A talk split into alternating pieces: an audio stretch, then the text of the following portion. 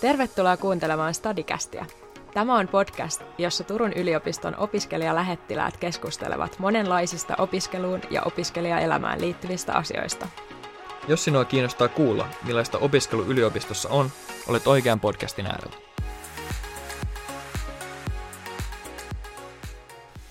Moi vaan ja tervetuloa taas Stadikästin pariin. Tänään meidän olisi tarkoitus puhua siitä, että millä eri hakuväylillä yliopistoon voi päätyä.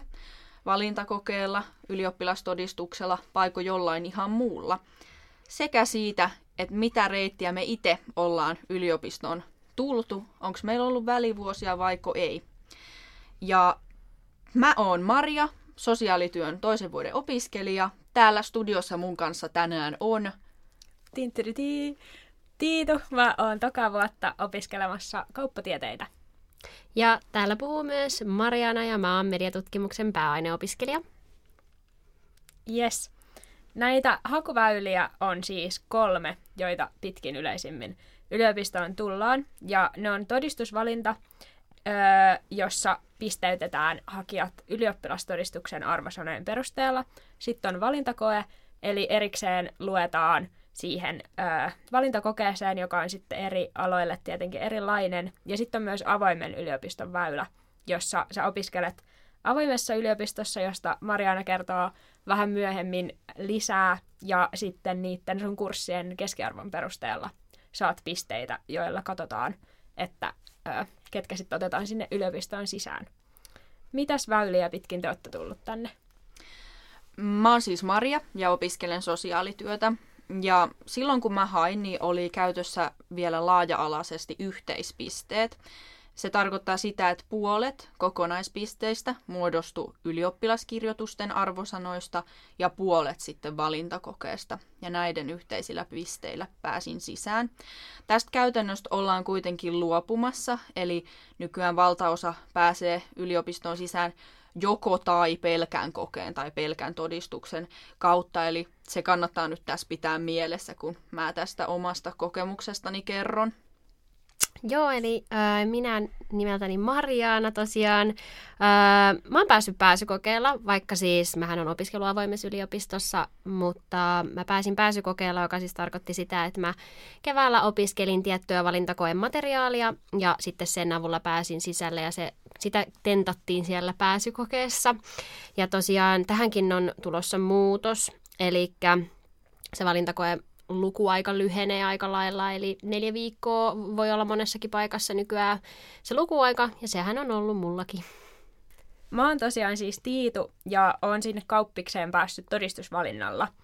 Ja jotta tämä olisi vähän vielä hankalampaa, niin mä oon tullut vielä tavallaan erikoista kautta siinä todistusvalinnassa, että mä kävin IB-lukion, joka on tällainen kansainvälinen englanninkielinen lukio, ja sitten sieltä tulee vähän erilainen sitten lopputodistus kuin suomalaisesta lukiosta, mutta niillä lopputodistuksen ö, arvosanoilla niin on sitten saanut ne pisteet ja niiden avulla päässyt sisään.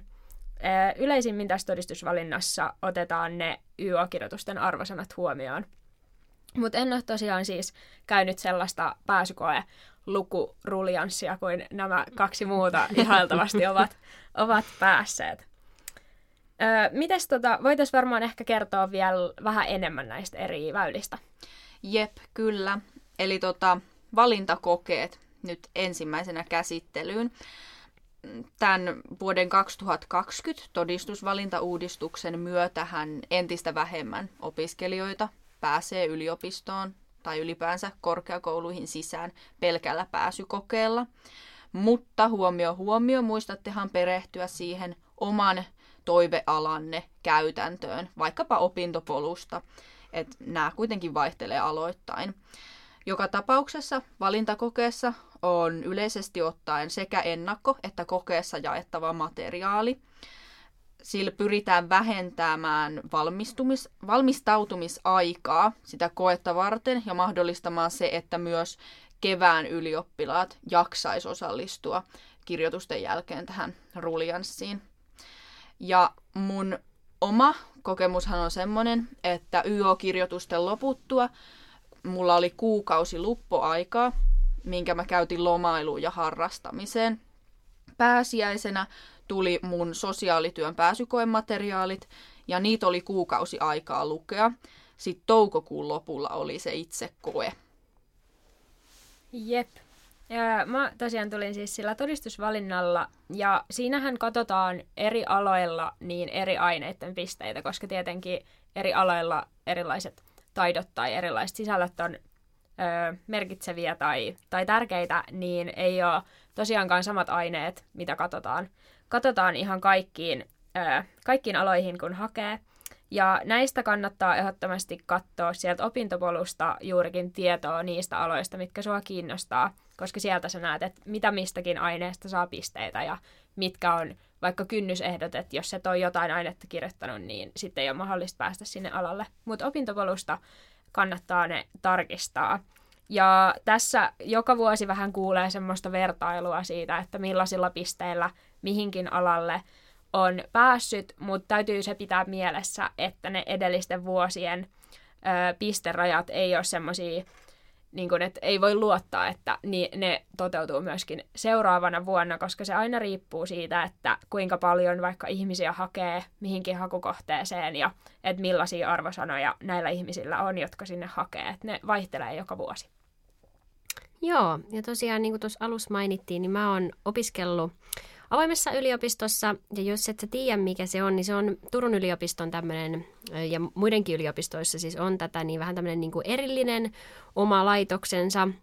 Ja siellähän siis voi opiskella ihan kuka vaan, ja siellä onkin vauvasta vaariin porukkaa, että se oli ihanaa, niin kuin munkin kursseilla oli ihan aikuisia niin kuin vanhempiakin ihmisiä ja sitten oli näitä just valmistuneita ylioppilaita, että sinne vaan kaikki, jos yhtään kiinnostaa. Tosin avoimessa yliopistossahan on sitten se, että se maksaa, eli se on noin 10-15 euroa per opintopiste.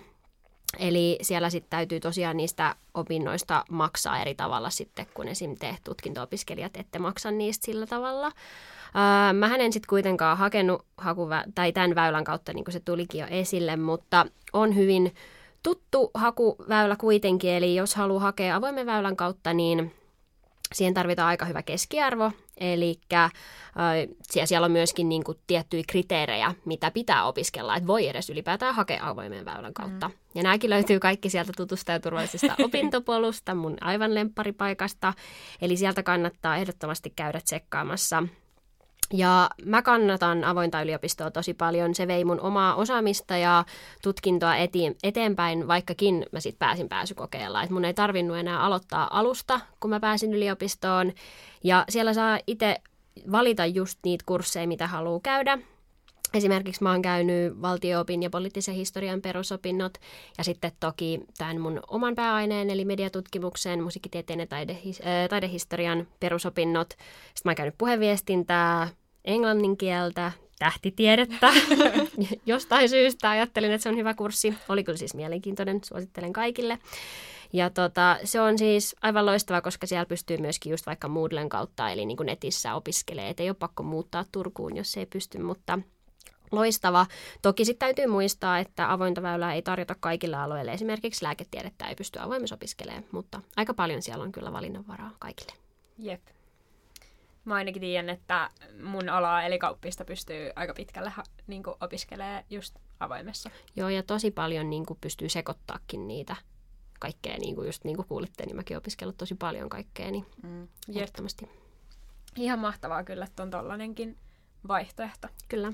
Ää, nyt kun tuli keskusteltua näistä eri ää, hakuväylistä, niin mä mietin, että on myös toinen aihe, joka liittyy tähän ja saattaa mietityttää, mietityttää aika paljon, ja se on välivuodet. Eli se, että onko sulla välivuosia siinä lukion, ää, lukiosta valmistumisen ja yliopisto-opintojen aloittamisen välillä, vai että jatkatko sä lukiosta suoraan sinne yliopistoon? Mm. Onko teillä kokemuksia tästä?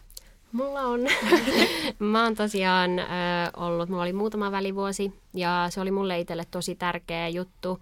Ja mä niinku ihan tietoisesti halusin jäädä välivuodelle, koska mä en oikeastaan suoraan tiennyt, mitä mä halusin lähteä opiskelemaan. Kiinnosti kauhean moni asia ja jotenkin niin kuin piti saada vähän ehkä selvyyttä siihen omaan osaamiseen ja muutenkin siihen tulevaisuuteen. Niin mä tein töitä, säästin rahaa, matkustin ja sitten tietty opiskelin siellä avoimessa yliopistossa. Että on kyllä paljon kerrottavaa näistä välivuosista. Siis toi kuulostaa just tosi hyvältä, että kun ei ole ollut semmoista selkeyttä suoraan lukion jälkeen, että mitä haluaa tehdä, että sitten välivuodet on antanut sen tilan itse tutkiskelulle ja sen oman jutun löytämiselle. Mä itehän siis ö, pääsin suoraan lukiosta yliopistoon ja mulla oli hyvin selvänä silloin tota, ylioppilaskeväällä, että mä haluan sosiaalityöntekijäksi ja on edelleen tämä päätös pitänyt, niin mä myös ajattelen niin, että jos, jos ei oikeasti tiedä mitä haluaa, niin ei ehkä väenvängällä tarvitsekaan sitten hakea. Että tota, jotenkin välivuosi voi monien kokemusten mukaan ilmeisesti antaa tämmöisen mahdollisuuden. Siis todellakin, ainakin selkeytti mun ajatuksia. Juu. Tota, mm, semmoisia hyviä puolia siinä, että pääsi suoraan lukiosta yliopistoon, niin mä ajattelen, että se on aika tärkeää ollut ainakin mulle, että mulla se opiskelurutiini oli tuoreessa muistissa. Ja on niin kuin edelleen, että kun ei ole tullut mitään katkoa tämän 12-vuotisen peruskoulu-lukiouran ja sitten yliopistoon siirtymisen välillä, niin on säilynyt semmoiset hyvät opiskelustrategiat ja myös ne sisällöt on muistissa. Et esimerkiksi suoritin ö, viime syksynä virkamiesruotsin, niin kyllä siitä oli merkittävästi apua, että oli kirjoittanut ruotsin tasan vuotta aiemmin. Hmm.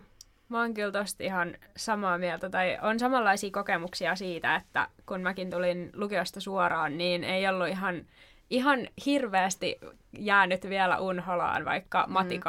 Sisällöt, joista olikin sit silloin ekan vuoden syksyllä matikan kursseilla tosi paljon hyötyä. Että ne oli vähän tuoreemmassa muistissa. Mulla oli kyllä ehkä vähän, äh, mä luonteeltani sellainen äh, suht kova stressaa ja, ja on ollut vähän niin kuin semmoista ongelmaa, että on vaikka suorituspaineita kauheasti ollut siitä, että no saaks mä nyt tarpeeksi hyviä arvosanoja. Niin sen takia mä mietin, että mulle olisi kyllä saattanut olla hyötyykin siitä, että olisi tullut vaikka yksi, yksi välivuosi, jonka aikana ei olisi ollut sit opintoja. Että kun mä tulin suoraan sieltä YO-kirjoituksista melkein tänne koulun penkille, niin siinä ei tullut sinällään semmoista taukoa. Mutta toisaalta mä oon kyllä auttanut tässä asiassa tosi paljon se, että yliopistossa on kuitenkin hyvät tukipalvelut opiskelijoille, että on opintopsykologeja ja just YTHSltä tuolta opiskelijoiden terveydenhuollosta saa myös keskusteluapua, jos on semmoisia suorituspaineongelmia, että nyt on, nyt on kuitenkin helpottanut ja olen kyllä nauttinut tosi paljon mun yliopisto-opinnoista. Mm. Hyvä, ettei se ole jäänyt niin kuin harmittaa se, että on tullut suoraan lukiosta, että se on, niin, on niin kuin jäänyt vaikuttaa tuolle, että on kyllä tosi hyvä just, että yliopistossa tarjotaan kaikkia tukipalveluja ja niin kuin muutenkin, että pääsee jatkamaan, niin se on tosi hyvä. Jep, ehdottomasti. Mullahan on siis tota, niin kuin, mulle se oli myös sellainen hengähdystauko ja mä tykkäsin siitä tosi paljon. Ja just pystyi henkisesti kasvamaan ja miettimään ja itse asiassa se työ, minkä mä mainitsin, niin se motivoi kyllä sit loppujen lopuksi tosi paljon siihen, että mä halusin sit jatkaa opintoihin. Eli se oli kuitenkin niin kuin hyvä juttu, että kun mä kävin töissä ja mä en tehnyt mun oman alan töitä, niin oli vaan se, että hei vitsit, että tämä antaa nyt niin kuin myöskin rahaa, mutta myöskin motivaatio siihen, että nyt mä haluan päästä opiskelemaan. Oli se periaatteessa mikä opiskelupaikka tahansa, niin se oli sellainen niin kuin hyvä motivaattori mulle. Mm. Siis en voi puhua just kokemuksesta, mutta luulisin, että se, että on joutunut olemaan välivuosilla, saa myös arvostamaan sitä opiskelupaikkaa ehkä jollain tasolla enemmän sitten, siis, kun sen saa. Kyllä se mulla oli ainakin sille ja muistan meidän toi yksi opiskelijalähettiläs Elisa on sanonut ihan samaa, että kun hänelläkin oli välivuosia, niin se työ ja se niin kuin meidän opinto-oppaa, selailu ja kaikki nämä, niin sai niin kuin motivoivaa, että mm. niin kuin nyt päästään sisään ja niin kuin opiskelee. Ja nyt kun täällä oikeasti on, niin tätä paikkaa osaa arvostaa ja niin kuin, Siis te ette tiedä, kuinka hyvältä tuntuu, että keväällä mun ei tarvi ottaa mitään pääsykoekirjoja käteen. Et se on niin kuin ihan mieletöntä. Saat vaan jatkaa kurssien parissa. Jep, Jep. ihan loistavaa. Tota, liittyen tuohon henkiseen kasvuun, minkä sä mainitsit, niin mullahan siis, kun mä sain tietää mun opiskelupaikasta silloin kesällä 2019, niin muahan ennen yliopistoa jännitti se, että tullaanko muhun suhtautumaan jotenkin ikävästi sen takia, että muut opiskelijat on mahdollisesti vanhempia ja a- ajattelee, että okei, tuommoinen baby tänne tullut. Siis mä kyllä oon just semmoinen, mutta niin kuin silleen kielteisellä tavalla, että muut asennoituis. Ja siis se pelko osoittautui kyllä ihan vääräksi, että joo, varmasti välivuosien aikana olisi voinut ehkä kääntyä oma, jotenkin, oma elämä toiseen suuntaan ja olisi voinut kasvaa henkisesti ja näin, mutta ainakin meidän alalla sosiaalityössä niin on niin tavallaan eri-ikäisiä ihmisiä, että jotenkin tuntuu, että kaikki hyväksyy toisensa just sellaisina kuin on, että, että pikemminkin sitä ehkä pidetään rikkautena, että on niin monen ikäistä ja monen taustaista ihmistä, että meillä taas sitten, mitä on kuullut niin kuin näiltä vanhemmilta opiskelijoilta, joilla on mahdollisesti takanaan jo useita työvuosia, aiempi korkeakoulututkinto, omaa perhettä, niin heitä taas pelotti se, että heitä pidetään jotenkin kalkkiksina. että tämä on, niin kuin, tämä on niin kuin hassua, miten tämmöistä ajatellaan, mutta ei mitään ongelmia sitten tullut. Oliko sul Tiitu mitään tämmöistä pelkoa? No kyllä mua vähän mietitytti, kun mä tulin kanssa niin kuin lukiosta suoraan ja monet esimerkiksi mun läheisimmistä ää, niin kuin yliopistokavereista on sitten ainakin muutaman vuoden vanhempia, mutta mulla on kyllä ollut sama kokemus, että ihan turhaan pelkäsin, että se on ollut ihan mahtavaa vaikka ryhmätöissä tai kielten kursseilla. Kielten kurssit on varsinkin kauppiksessa sellaisia, että siellä on usein niin kuin eri vuosikursseilta ihmisiä, niin siellä just kun on niin erilaisten ihmisten kanssa tekemisissä kuin aikaisemmin just elämässä on ollut samanikäisiä vaikka koulu- tai harrastuskavereita, niin vaikka ryhmätöissä voi olla tosi erilaisia näkökulmia, mm. kun osa tulee työelämästä ja on, mm. on niin kuin eri, eri, niin kuin, eri mielipiteet ja Näkee maailmaa eri tavalla. Jep. Niin, mm, mm. mutta sitä ei kyllä tosiaankaan kannata, kannata turhaan jännittää, että on sitten jo oikeasti aikuinen tai suoraan lukiosta tulossa, että kaikki kyllä otetaan avosylin vastaan. Joo, todellakin meilläkin on kyllä ihan sama, että, että kaikki, kaikki on ainakin otettu mukaan ja ei mullakaan aina, no mä en nyt ole tullut suoraan lukiosta, mutta mm. ei, mä, mä niin ymmärrän ton, mutta en mä ainakaan niin yhtään huomannut, että kuka olisi vanhempi tai nuorempi sillä niin. tavalla, niin kuin, kun tehdään jotain kurssitöitä tai jotain, että en mä ole huomannut. Että toki niin kuin, mitä mä esimerkiksi tuli mieleen tässä tuosta niin nuoren, nuoresta iästä, niin mullakin on pari ystävää, jotka on mennyt suoraan lukiosta yliopistoon tai AMKiin ja he on joko valmistunut tai valmistuu nyt ja he pääsee nyt niin kuin 24-25-vuotiaina tekemään sitä oman alan mm. töitä. Että teillähän on toki se etu, mm. että te pääsette tosi nuorena just sitä, mitä te haluatte tehdä, niin pääsee, pääsette tekemään sitä, kun toki mä nyt joudun vielä hetken odottaa.